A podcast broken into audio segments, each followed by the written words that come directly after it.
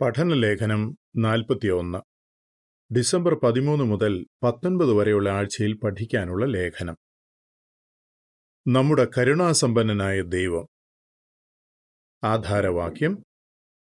യഹോവ എല്ലാവർക്കും നല്ലവൻ. ദൈവത്തിന്റെ പ്രവൃത്തികളിലെല്ലാം കരുണ കാണാം. സങ്കീർത്തനം നൂറ്റി നാൽപ്പത്തിയഞ്ചിന്റെ ഒൻപത്. ഗീതം നാൽപ്പത്തിനാല് എളിയവന്റെ പ്രാർത്ഥന. പൂർവ അവലോകനം യഹോവയുടെ ഏറ്റവും മനോഹരമായ ഗുണങ്ങളിൽ ഒന്നാണ് കരുണ. നമ്മൾ ഓരോരുത്തരും അത് വളർത്തിയെടുക്കണം. യഹോവ എന്തുകൊണ്ടാണ് കരുണ കാണിക്കുന്നത്? യഹോവ ശിക്ഷണം നൽകുന്നത് കരുണയോടെയാണെന്ന് പറയാവുന്നത് എന്തുകൊണ്ട്? ഈ മനോഹരമായ ഗുണം നമുക്കെങ്ങനെ കാണിക്കാം? ഇതെല്ലാമാണ് ഈ ലേഖനത്തിൽ നമ്മൾ ചർച്ച ചെയ്യുന്നത്. ഖണ്ണിക ഒന്ന്. ചോദ്യം. കരുണയുള്ള ആളെക്കുറിച്ച് ചിന്തിക്കുമ്പോൾ എന്തായിരിക്കും നമ്മുടെ മനസ്സിലേക്ക് വരുന്നത്? കരുണയുള്ള ഒരാളെക്കുറിച്ച് ചിന്തിക്കുമ്പോൾ നല്ല ദയയും സ്നേഹവും അനുകമ്പയും ഉദാരതയും ഒക്കെയുള്ള ഒരാളായിരിക്കും നിങ്ങളുടെ മനസ്സിലേക്ക് വരുന്നത്. യേശു പറഞ്ഞ നല്ല ശമരിക്കാരനെക്കുറിച്ചുള്ള ആ കഥ നമ്മുടെ ഓർമ്മയിലേക്ക് വന്നേക്കാം. കവർച്ചക്കാരുടെ കയ്യിലകപ്പെട്ട ഒരു ജൂതനോട് മറ്റൊരു ജനതയിൽപ്പെട്ട ആ വ്യക്തി കരുണ കാണിച്ചു. മുറിവേറ്റ ആ ജൂതനെ കണ്ട് മനസ്സലിഞ്ഞ ആ ശമരിക്കാരൻ സ്നേഹത്തോടെ അദ്ദേഹത്തിനു വേണ്ട സഹായമെല്ലാം ചെയ്തു കൊടുത്തു. ലൂക്കോസ് പത്തിന്റെ ഇരുപത്തിയൊൻപത് മുതൽ മുപ്പത്തിയേഴ് വരെ. ഈ ദൃഷ്ടാന്തം കരുണ എന്ന മനോഹരമായ ഗുണത്തെക്കുറിച്ചാണ് നമ്മളെ പഠിപ്പിക്കുന്നത്. യഹോവ ദിവസവും ഓരോരോ വിധങ്ങളിൽ നമ്മളോട് കരുണ കാണിക്കുന്നുണ്ട്.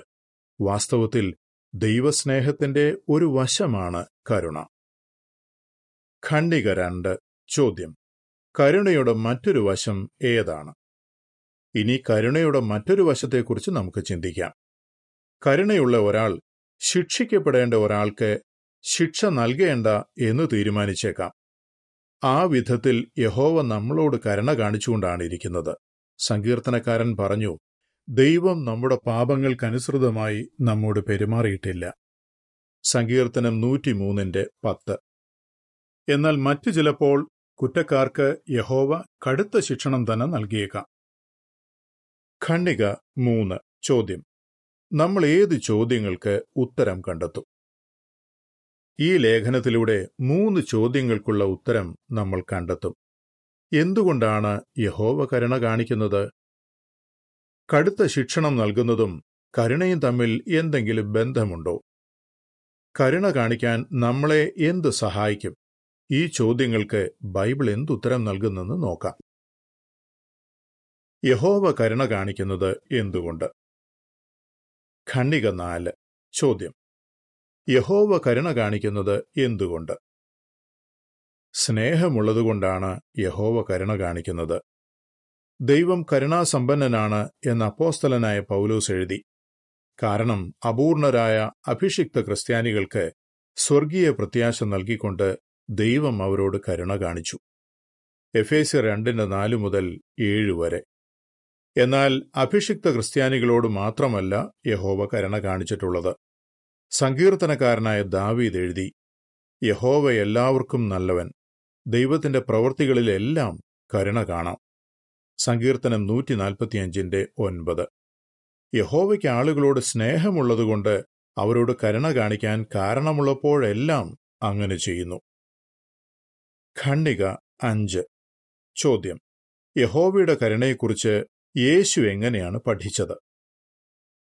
കരുണ കാണിക്കാൻ യഹോവയ്ക്ക് എത്ര ഇഷ്ടമാണെന്ന് മറ്റാരെക്കാളും നന്നായി യേശുവിനറിയാം. കാരണം മനുഷ്യ ചരിത്രത്തിന്റെ തുടക്കം മുതൽ യഹോവ ചെയ്ത കാര്യങ്ങളെല്ലാം യേശു കണ്ടിട്ടുണ്ട്.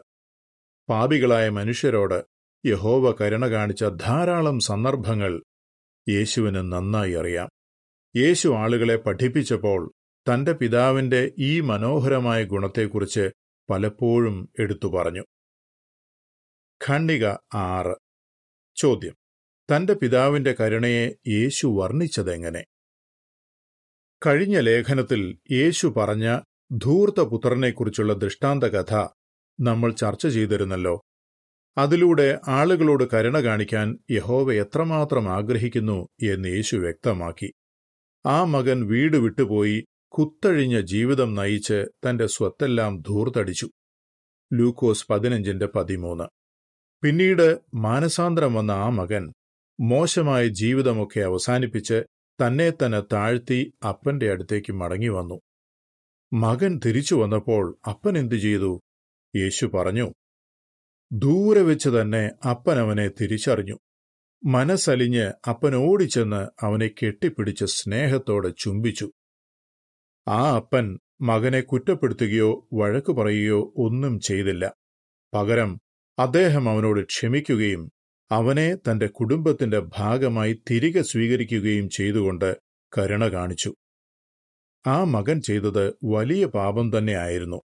എങ്കിലും അവൻ മാനസാന്തരപ്പെട്ടതുകൊണ്ട് അപ്പൻ അവനോട് ക്ഷമിക്കാൻ തയ്യാറായി. ആ ദൃഷ്ടാന്തത്തിലെ കരുണയുള്ള അപ്പൻ ചിത്രീകരിക്കുന്നത് യഹോവയെയാണ്. ശരിക്കും മാനസാന്തരപ്പെടുന്ന പാപികളോട് ക്ഷമിക്കാൻ യഹോവ എത്രമാത്രം ആഗ്രഹിക്കുന്നെന്ന് യേശു ഈ ദൃഷ്ടാന്തത്തിലൂടെ കാണിച്ചു.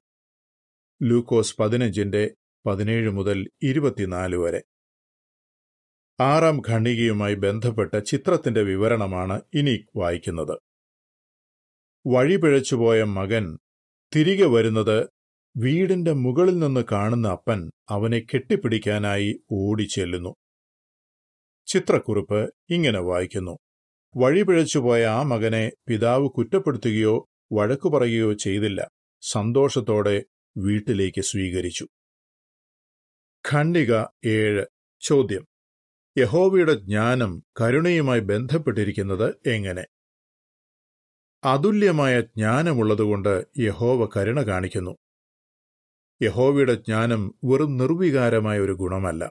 പകരം ഉയരത്തിൽ നിന്നുള്ള ജ്ഞാനം കരുണയും സൽഫലങ്ങളും നിറഞ്ഞതാണെന്ന് ബൈബിൾ പറയുന്നു. യാക്കോബ് മൂന്നിന്റെ പതിനേഴ്. യഹോവ സ്നേഹമുള്ള ഒരു അപ്പനെ പോലെയാണ്. തന്റെ മക്കളോട് കരുണ കാണിച്ചാൽ അതവർക്ക് ഗുണം ചെയ്യുമെന്ന് യഹോവയ്ക്കറിയാം. യഹോവ അവരോട് കരുണ കാണിക്കുന്നതുകൊണ്ടാണ് അപൂർണരാണെങ്കിലും അവർക്ക് ഭാവിയെക്കുറിച്ച് ഒരു പ്രത്യാശയുള്ളത്.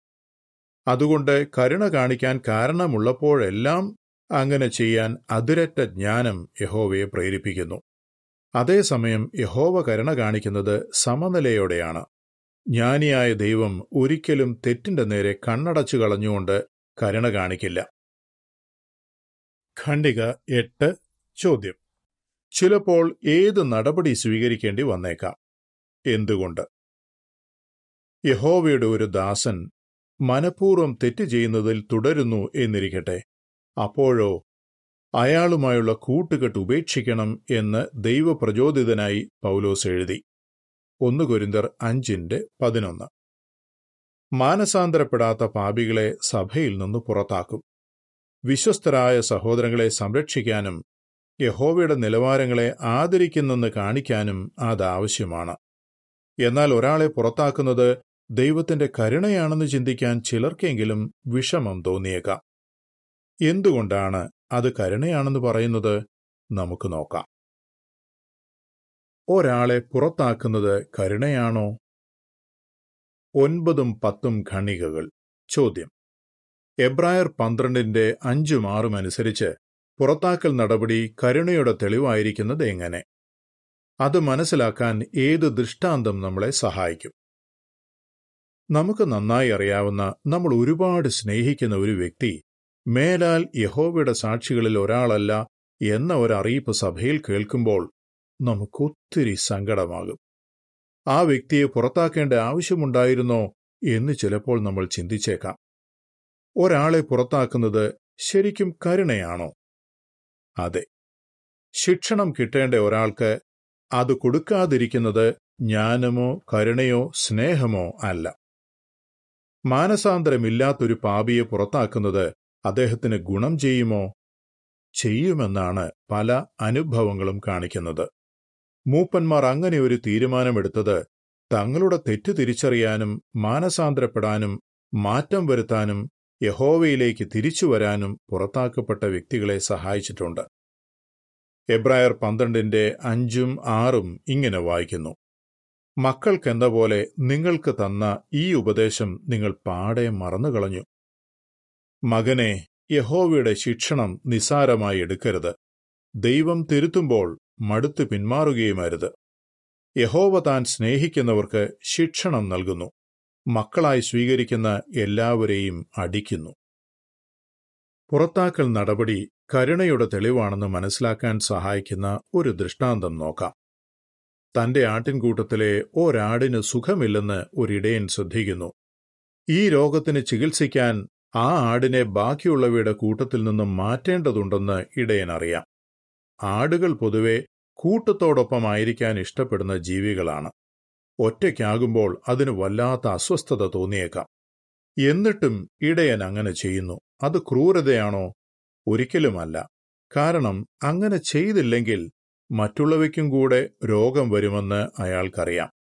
രോഗം വന്ന ആടിനെ കൂട്ടത്തിൽ നിന്ന് മാറ്റുന്നതിലൂടെ ആ ആട്ടിൻകൂട്ടത്തെ മുഴുവൻ സംരക്ഷിക്കുകയാണ് അയാൾ. ഖണ്ഡിക പതിനൊന്ന് എ ചോദ്യം. ചില സന്ദർഭങ്ങളിൽ തെറ്റുകാരനെ പുറത്താക്കേണ്ടത് എന്തുകൊണ്ട്? ബി ചോദ്യം. പുറത്താക്കപ്പെട്ടവർക്ക് എന്തൊക്കെ സഹായം ലഭ്യമാണ്? സഭയിൽ നിന്ന് പുറത്താക്കപ്പെടുന്ന ഒരാളെ രോഗം വന്ന ആടിനോട് നമുക്ക് താരതമ്യം ചെയ്യാം. ആത്മീയ അർത്ഥത്തിൽ അയാൾ രോഗിയാണ്. ചില ശാരീരിക രോഗങ്ങൾ പോലെ തന്നെ ആത്മീയ രോഗവും മറ്റുള്ളവരിലേക്ക് പകരാം. അതുകൊണ്ട് ചില സന്ദർഭങ്ങളിൽ ആത്മീയ രോഗം ബാധിച്ച വ്യക്തികളെ സഭയിൽ നിന്നും മാറ്റി നിർത്തേണ്ടത് ആവശ്യമായി വന്നേക്കാം. ഈ ശിക്ഷണ നടപടി ആട്ടിൻകൂട്ടത്തിലെ വിശ്വസ്തരായ ആളുകളോടുള്ള യഹോവയുടെ സ്നേഹത്തിന്റെ തെളിവാണ്. മാത്രമല്ല അത് തന്റെ തെറ്റ് തിരിച്ചറിയാനും മാനസാന്തരപ്പെടാനും പുറത്താക്കപ്പെട്ട വ്യക്തിയെയും സഹായിച്ചേക്കാം. പുറത്താക്കപ്പെട്ട ആൾക്കും മീറ്റിംഗിന് വരാനാകും. അവിടെ കേൾക്കുന്ന കാര്യങ്ങൾ ആത്മീയ ആരോഗ്യം വീണ്ടെടുക്കാൻ ആ വ്യക്തിയെ സഹായിക്കും. അദ്ദേഹത്തിന് വായിക്കാനും പഠിക്കാനും വേണ്ടി സഭയിൽ നിന്ന് പ്രസിദ്ധീകരണങ്ങൾ വാങ്ങാം. കൂടാതെ ജെ ഡബ്ല്യു പ്രക്ഷേപണ പരിപാടിയും കാണാനാകും. അദ്ദേഹം മാറ്റം വരുത്തുന്നതായി കാണുമ്പോൾ യഹോവയുമായുള്ള ബന്ധത്തിലേക്ക് തിരികെ വരാൻ അദ്ദേഹത്തെ സഹായിക്കുന്നതിനു വേണ്ടി മൂപ്പന്മാർ ഇടയ്ക്കിടെ ചില ഉപദേശങ്ങളൊക്കെ നൽകിയേക്കാം. അടിക്കുറിപ്പ് ഇങ്ങനെ വായിക്കുന്നു. പുനഃസ്ഥിതീകരിക്കപ്പെട്ടവർക്ക് വീണ്ടും എങ്ങനെ പഴയതുപോലെ ദൈവവുമായുള്ള ബന്ധത്തിലേക്ക് വരാമെന്നും അതിന് മൂപ്പന്മാർക്ക് അവരെ എങ്ങനെ സഹായിക്കാമെന്നും കാണാൻ ഈ ലക്കത്തിലെ യഹോവയുമായുള്ള സ്നേഹബന്ധം വീണ്ടും ശക്തമാക്കുക എന്ന ലേഖനം കാണുക. അടിക്കുറിപ്പ് ഇവിടെ തീരുന്നു. ഒൻപത് മുതൽ പതിനൊന്ന് വരെയുള്ള ഖണ്ഡികകളുടെ ചിത്രക്കുറിപ്പ് ഇങ്ങനെ വായിക്കുന്നു. രോഗം വന്ന ഒരാടിനെ കൂട്ടത്തിൽ നിന്ന് മാറ്റേണ്ടതുണ്ടായിരിക്കാം. അപ്പോഴും ഇടയൻ അതിനെ പരിപാലിക്കും. ഖണ്ഡിക പന്ത്രണ്ട്. ചോദ്യം. മാനസാന്തരപ്പെടാത്ത ഒരു പാപിയോട് മൂപ്പന്മാർക്ക് സ്നേഹവും കരുണയും കാണിക്കാനുള്ള മാർഗമെന്താണ്? എന്നാൽ ഒരു കാര്യം മനസ്സിൽ പിടിക്കുക. മാനസാന്തരപ്പെടാത്ത പാപികളെ മാത്രമേ പുറത്താക്കുകയുള്ളൂ. പുറത്താക്കാനുള്ള തീരുമാനം വളരെ ഗൗരവമുള്ളതാണെന്ന് മൂപ്പന്മാർക്കറിയാം. അതുകൊണ്ട് നന്നായി ചിന്തിച്ചിട്ടേ അവർ അങ്ങനെ ഒരു തീരുമാനമെടുക്കുകയുള്ളൂ. യഹോവ ശിക്ഷണം നൽകുന്നത് ന്യായമായ തോതിലാണ് എന്നവർക്കറിയാം. മൂപ്പന്മാർക്ക് സഹോദരങ്ങളോട് സ്നേഹമുണ്ട്. അതുകൊണ്ട് അവർക്ക് ആത്മീയഹാനി വരുത്തുന്ന ഒന്നും ചെയ്യാൻ അവർ ആഗ്രഹിക്കുന്നില്ല. എന്നാൽ ചിലപ്പോഴെങ്കിലും തെറ്റുകാരനെ കുറച്ചു കാലത്തേക്ക് സഭയിൽ നിന്നും മാറ്റി നിർത്താൻ അവർ തീരുമാനിച്ചേക്കാം. അത് ആ വ്യക്തിയോടുള്ള സ്നേഹവും കരുണയുമാണ്. ഖണ്ഡിക പതിമൂന്ന്. ചോദ്യം. കൊരിന്തിലെ ഒരു ക്രിസ്ത്യാനിയെ പുറത്താക്കേണ്ടി വന്നത് എന്തുകൊണ്ട്? മാനസാന്തരപ്പെടാത്ത ഒരു പാപിയുടെ കാര്യത്തിൽ പൗലോസ് അപ്പോസ്തലൻ ചെയ്തത് എന്താണെന്ന് നമുക്ക് നോക്കാം. കൊരിന്ത് സഭയിലെ ഒരു ക്രിസ്ത്യാനി സ്വന്തം അപ്പന്റെ ഭാര്യയുടെ കൂടെ അധാർമിക ജീവിതം നയിക്കുകയായിരുന്നു. എത്ര മോശമായൊരു കാര്യമായിരുന്നു അത്. ഇത്തരം കാര്യങ്ങൾ പ്രവർത്തിക്കുന്നവരെ എന്തു ചെയ്യണമെന്ന് മുമ്പ് ഇസ്രായേലിയരോട് യഹോവ വ്യക്തമായി പറഞ്ഞിട്ടുണ്ടായിരുന്നു. അപ്പന്റെ ഭാര്യയുമായി ബന്ധപ്പെടുന്നവൻ അപ്പന് മാനക്കേടുണ്ടാക്കിയിരിക്കുന്നു. അവരെ ഒരു കാരണവശാലും ജീവനോടെ വെക്കരുത്. ലേവ്യ ഇരുപതിന്റെ പതിനൊന്ന്. പക്ഷേ ഈ മനുഷ്യന്റെ കാര്യത്തിൽ മരണശിക്ഷ വിധിക്കാനുള്ള അധികാരം പൗലോസിനില്ലായിരുന്നു. എന്നാൽ അയാളെ സഭയിൽ നിന്ന് പുറത്താക്കാൻ പൗലോസ് അവിടെയുള്ളവരോട് പറഞ്ഞു അയാളുടെ അധാർമിക പ്രവൃത്തി സഭയിലുള്ള മറ്റുള്ളവരെയും മോശമായി സ്വാധീനിക്കുന്നുണ്ടായിരുന്നു. ഇതൊന്നും അത്ര വലിയ തെറ്റല്ല എന്നുപോലും പലരും ചിന്തിച്ചു തുടങ്ങി. ഖണ്ണിക പതിനാല് ചോദ്യം. കൊരിന്ത് സഭയിലെ പുറത്താക്കപ്പെട്ട ഒരാളോട് പൗലോസ് എങ്ങനെയാണ് കരുണ കാണിച്ചത്? എന്തുകൊണ്ട്? കുറച്ചു കാലം കഴിഞ്ഞപ്പോൾ ആ മനുഷ്യൻ ജീവിതത്തിൽ വലിയ മാറ്റങ്ങൾ തന്നെ വരുത്തിയെന്ന് പൗലോസ് അറിയാനിടയായി. പാവിയായ ആ മനുഷ്യൻ ശരിക്കും മാനസാന്തരപ്പെട്ടു. അയാൾ സഭയ്ക്ക് നാണക്കേടുണ്ടാക്കി എന്നുള്ളത് ശരിയാണ്. പക്ഷേ അയാൾക്ക് കൂടുതൽ കടുത്ത ശിക്ഷണം നൽകാൻ പൗലോസ് ആഗ്രഹിച്ചില്ല. അതുകൊണ്ട് ദയയോടെ അയാളോട് ക്ഷമിക്കുകയും അയാളെ ആശ്വസിപ്പിക്കുകയും ചെയ്യാൻ പൗലോസ് അവിടുത്തെ മൂപ്പന്മാരോട് പറഞ്ഞു. അതിന്റെ കാരണവും പൗലോസ് തന്നെ പറയുന്നുണ്ട്. ഇല്ലെങ്കിൽ അയാൾ കടുത്ത ദുഃഖത്തിലാണ്ടുപോകും. മാനസാന്തരപ്പെട്ട ആ മനുഷ്യനോട് പൗലോസിന് അലിവ് തോന്നി. ആ മനുഷ്യൻ അങ്ങേയറ്റം ദുഃഖത്തിലായി മനസ്സ് തകർന്ന് ദൈവത്തിന്റെ ക്ഷമ തേടുന്നത് നിർത്തിക്കളയാൻ പൗലോസ് ആഗ്രഹിച്ചില്ല. രണ്ട് കൊരിന്ത്യർ രണ്ടിന്റെ അഞ്ചു മുതൽ എട്ട് വരെ ഇങ്ങനെ വായിക്കുന്നു. ദുഃഖം വരുത്തിയാൽ എന്നെ മാത്രമല്ല ഒരളവ് വരെ നിങ്ങളെ എല്ലാവരെയുമാണ് ദുഃഖിപ്പിച്ചത്. കൂടുതൽ കടുപ്പിച്ചു പറയാൻ ഞാൻ ആഗ്രഹിക്കുന്നില്ല. നിങ്ങളിൽ ഭൂരിപക്ഷം പേരിൽ നിന്നും കിട്ടിയ ശകാരം തന്നെ അയാൾക്ക് ധാരാളം. ഇനി നിങ്ങൾ ദയോടെ അയാളോട് ക്ഷമിക്കുകയും അയാളെ ആശ്വസിപ്പിക്കുകയും വേണം. ഇല്ലെങ്കിൽ അയാൾ കടുത്ത ദുഃഖത്തിലാണ്ടുപോകും അതുകൊണ്ട് അയാളോടുള്ള നിങ്ങളുടെ സ്നേഹത്തിന് ഉറപ്പ് കൊടുക്കണമെന്ന് ഞാൻ നിങ്ങളോട് അഭ്യർത്ഥിക്കുന്നു. പതിനൊന്നാം വാക്യം ഇങ്ങനെ വായിക്കുന്നു. കാരണം സാത്താൻ നമ്മളെ തോൽപ്പിക്കരുതല്ലോ. നമ്മൾ സാത്താന്റെ തന്ത്രങ്ങൾ അറിയാത്തവരല്ല. ഖണ്ഡിക പതിനഞ്ച് ചോദ്യം. തെറ്റ് ചെയ്ത ഒരാളോട് മൂപ്പന്മാർക്ക് എങ്ങനെ സമനിലയോടെ ഇടപെടാം? യഹോവയെപ്പോലെ മൂപ്പന്മാരും കരുണ കാണിക്കാൻ പറ്റുന്നിടത്ത് സ്നേഹത്തോടെ കരുണ കാണിക്കുന്നു. എന്നാൽ കടുത്ത ശിക്ഷണം നൽകേണ്ട സാഹചര്യങ്ങളിൽ അവർ അത് നൽകാതിരിക്കുകയുമില്ല. കാരണം ശിക്ഷണം നൽകേണ്ടിടത്ത് അത് നൽകാതിരിക്കുന്നത് കരുണയല്ല. മറിച്ച് തെറ്റിനു നേരെയുള്ള കണ്ണടയ്ക്കലാണെന്ന് അവർക്കറിയാം. പക്ഷേ മൂപ്പന്മാർ മാത്രമാണോ കരുണ കാണിക്കേണ്ടത്? കരുണയുള്ളവരായിരിക്കാൻ നമ്മളെ എന്ത് സഹായിക്കും? ഖണ്ണിക പതിനാറ് ചോദ്യം. സുഭാഷിതങ്ങൾ ഇരുപത്തിയൊന്നിന്റെ പതിമൂന്നനുസരിച്ച് കരുണ കാണിക്കാൻ തയ്യാറാകാത്തവരോട് യഹോവ എങ്ങനെ ഇടപെടും? യഹോവയെ അനുകരിച്ചുകൊണ്ട് കരുണ കാണിക്കാൻ ക്രിസ്ത്യാനികളായ നമ്മളെല്ലാം ശ്രമിക്കുന്നു. അതിന്റെ ഒരു കാരണം നമ്മൾ കരുണ കാണിച്ചില്ലെങ്കിൽ യഹോവ നമ്മുടെ പ്രാർത്ഥന കേൾക്കില്ല എന്നതാണ്. സുഭാഷിതങ്ങൾ ഇരുപത്തിയൊന്നിന്റെ പതിമൂന്ന് ഇങ്ങനെ വായിക്കുന്നു. എളിയവന്റെ നിലവിളി കേൾക്കാതെ ആരെങ്കിലും ചെവി പൊത്തിയാൽ അവൻ നിലവിളിക്കുമ്പോഴും ആരും ശ്രദ്ധിക്കില്ല. അതുകൊണ്ട് നമ്മൾ കഠിനഹൃദയരാകാതെ മറ്റുള്ളവരോട് കരുണ കാണിക്കാൻ എപ്പോഴും ശ്രദ്ധിക്കണം. കഷ്ടതയിലായിരിക്കുന്ന സഹോദരങ്ങൾ ആരെങ്കിലും സഹായത്തിനായി നിലവിളിക്കുമ്പോൾ ആ എളിയവന്റെ നിലവിളി കേൾക്കാൻ നമ്മൾ തയ്യാറാകണം. അതുപോലെ യാക്കോബിന്റെ ലേഖനത്തിൽ കാണുന്ന ഈ ഉപദേശവും നമ്മൾ മനസ്സിൽ പിടിക്കണം. കരുണ കാണിക്കാത്ത ആൾക്ക് കരുണയില്ലാത്ത ന്യായവിധിയുണ്ടാകും യാക്കോബ് രണ്ടിന്റെ പതിമൂന്ന്. നമുക്ക് തന്നെ കരുണ ലഭിക്കേണ്ടതുണ്ട് എന്ന് താഴ്മയോടെ നമ്മൾ ഓർക്കുന്നെങ്കിൽ സാധ്യതയനുസരിച്ച് മറ്റുള്ളവരോട് കരുണ കാണിക്കാൻ നമ്മൾ കൂടുതൽ ഒരുക്കമായിരിക്കും. മാനസാന്തരപ്പെട്ട ഒരാൾ സഭയിലേക്ക് തിരികെ വരുമ്പോൾ നമ്മൾ പ്രത്യേകിച്ച് കരുണ കാണിക്കേണ്ടതുണ്ട്.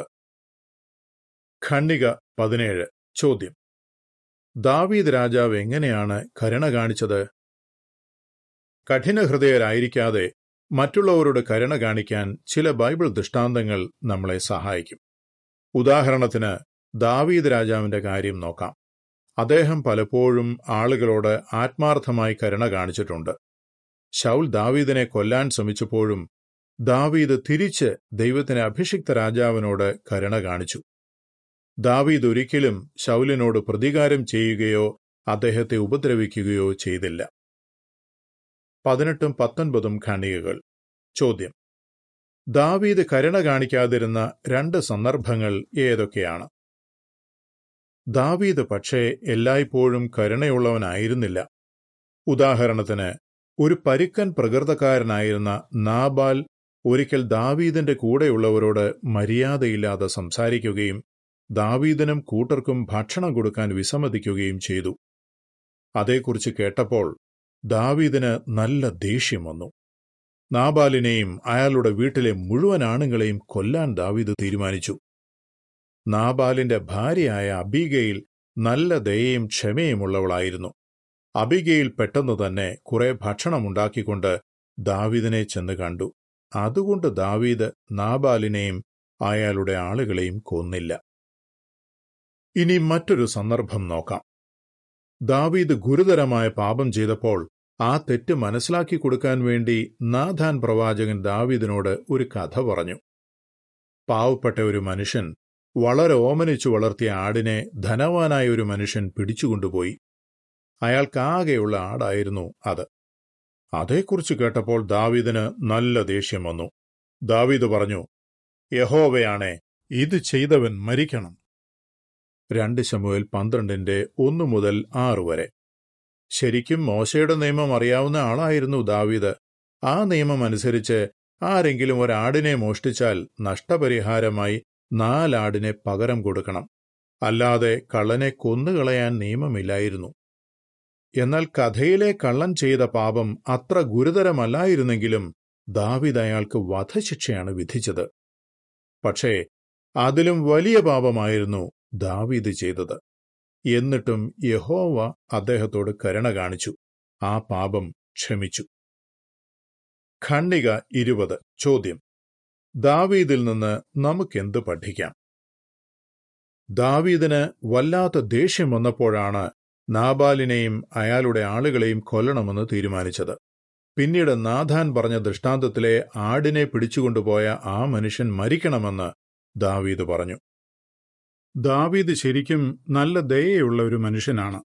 എന്നിട്ടും ഇത്ര കടുത്ത ശിക്ഷ വിധിച്ചത് എന്തുകൊണ്ടാണെന്ന് നമുക്ക് തോന്നിയേക്കാം. അത് മനസ്സിലാക്കാൻ ദാവീദിന്റെ അപ്പോഴത്തെ മാനസികാവസ്ഥ നമുക്ക് നോക്കാം. താൻ ചെയ്ത തെറ്റിനെക്കുറിച്ച് ഓർത്ത് ദാവീദിനപ്പോൾ മനസാക്ഷിക്കുത്ത് തോന്നുന്നുണ്ടായിരുന്നു. യഹോവയുമായുള്ള അദ്ദേഹത്തിന്റെ ബന്ധത്തിന് ഉലച്ചിൽ തട്ടിയിരുന്നു. ഈ രണ്ട് സംഭവങ്ങളും നമ്മളെ ഒരു കാര്യം പഠിപ്പിക്കുന്നു. യഹോവയുമായുള്ള ഒരാളുടെ ബന്ധത്തിന് വിള്ളൽ വീഴുമ്പോൾ അയാൾ കരുണയില്ലാതെ മറ്റുള്ളവരെ വിധിച്ചേക്കാം. യേശു പറഞ്ഞ ഈ മുന്നറിയിപ്പ് നമുക്ക് ഓർക്കാം. നിങ്ങളെ വിധിക്കാതിരിക്കണമെങ്കിൽ നിങ്ങളും വിധിക്കുന്നത് നിർത്തുക. കാരണം നിങ്ങൾ വിധിക്കുന്ന രീതിയിൽ നിങ്ങളെയും വിധിക്കും. മത്തായി ഏഴിന്റെ ഒന്നും രണ്ടും. അതുകൊണ്ട് കഠിനഹൃദയരാകാതെ ദൈവത്തെപ്പോലെ കരുണാസമ്പന്നരാകാൻ നമുക്ക് ശ്രമിക്കാം. പത്തൊൻപതും ഇരുപതും ഖണികകളുമായി ബന്ധപ്പെട്ട ചിത്രത്തിന്റെ വിവരണമാണ് ഇനി വായിക്കുന്നത്. കുറ്റബോധത്താൽ ഭാരപ്പെട്ടിരുന്ന ദാവീദ് രാജാവ് നാഥാൻ പറഞ്ഞ ദൃഷ്ടാന്ത കഥ കേട്ടപ്പോൾ ആ ധനവാൻ മരിക്കണമെന്ന് ദേഷ്യത്തോടെ പറയുന്നു. ചിത്രക്കുറിപ്പ് ഇങ്ങനെ വായിക്കുന്നു. നാഥാൻ പറഞ്ഞ കഥയിലെ ആ മനുഷ്യനോട് ദാവിദ് രാജാവ് കരുണ കാണിച്ചില്ല. ഇരുപത്തൊന്നും ഇരുപത്തിരണ്ടും ഖണികകൾ. ചോദ്യം. ഏതെല്ലാം വിധങ്ങളിൽ നമുക്ക് ആളുകളോട് കരുണ കാണിക്കാം? കരുണ എന്നത് വെറുതെ ഉള്ളിൽ തോന്നുന്ന ഒരു വികാരമല്ല. അതിൽ പ്രവൃത്തി ഉൾപ്പെട്ടിട്ടുണ്ട്. കരുണയുള്ളവർ മറ്റുള്ളവർക്ക് സഹായം ചെയ്യാൻ തയ്യാറാകും. അതുകൊണ്ട് നമ്മുടെ കുടുംബത്തിലോ സഭയിലോ സമൂഹത്തിലോ സഹായം ആവശ്യമുള്ളവർ ആരാണെന്ന് കണ്ടെത്താൻ നമുക്ക് ശ്രമിക്കാം. കരുണ കാണിക്കാൻ നമുക്ക് ധാരാളം അവസരങ്ങളുണ്ട്. മനസ്സ് വിഷമിച്ചിരിക്കുന്ന ആരെയെങ്കിലും ആശ്വസിപ്പിക്കാൻ നമുക്കാകുമോ? ഭക്ഷണമുണ്ടാക്കി കൊടുത്തുകൊണ്ടോ മറ്റെന്തെങ്കിലും ചെയ്തു കൊടുത്തുകൊണ്ടോ നമുക്ക് ആരെയെങ്കിലും സഹായിക്കാനാകുമോ? സഭയിലേക്ക് പുനഃസ്ഥിതീകരിക്കപ്പെട്ട ഒരാൾക്ക് ആശ്വാസവും പ്രോത്സാഹനവും ആവശ്യമുണ്ടോ? ഇനി ആശ്വാസം നൽകുന്ന സന്തോഷവാർത്ത ആരോടെങ്കിലും പറയാൻ നമുക്കാകുമോ? ശരിക്കും പറഞ്ഞാൽ നമ്മൾ കണ്ടുമുട്ടുന്നവരോട് കരുണ കാണിക്കാനുള്ള ഏറ്റവും നല്ല ഒരു വിധമാണ് ഇത്. ഓരോരുത്തരുടെയും ആവശ്യം എന്താണെന്ന് ചിന്തിക്കുന്നെങ്കിൽ ആളുകളോട് കരുണ കാണിക്കാൻ നമുക്ക് കുറേ അവസരങ്ങൾ കിട്ടും. അങ്ങനെ നമ്മൾ മറ്റുള്ളവരോട് കരുണ കാണിക്കുമ്പോൾ കരുണാസമ്പന്നനായ ദൈവത്തിന് നമ്മുടെ സ്വർഗീയ പിതാവിന് ഒരുപാട് സന്തോഷമാകും. നിങ്ങൾ എങ്ങനെ ഉത്തരം പറയും? യഹോവ കരുണ കാണിക്കുന്നത് എന്തുകൊണ്ടാണ്? ഒരാളെ സഭയിൽ നിന്ന് പുറത്താക്കുന്നത് കരുണയാണെന്ന് പറയാവുന്നത് എന്തുകൊണ്ട്? കരുണയുള്ളവരായിരിക്കാൻ നമ്മളെ എന്തു സഹായിക്കും? ഗീതം നാൽപ്പത്തിമൂന്ന്. നന്ദി അർപ്പിക്കുന്ന ഒരു പ്രാർത്ഥന. ലേഖനം ഇവിടെ തീരുന്നു.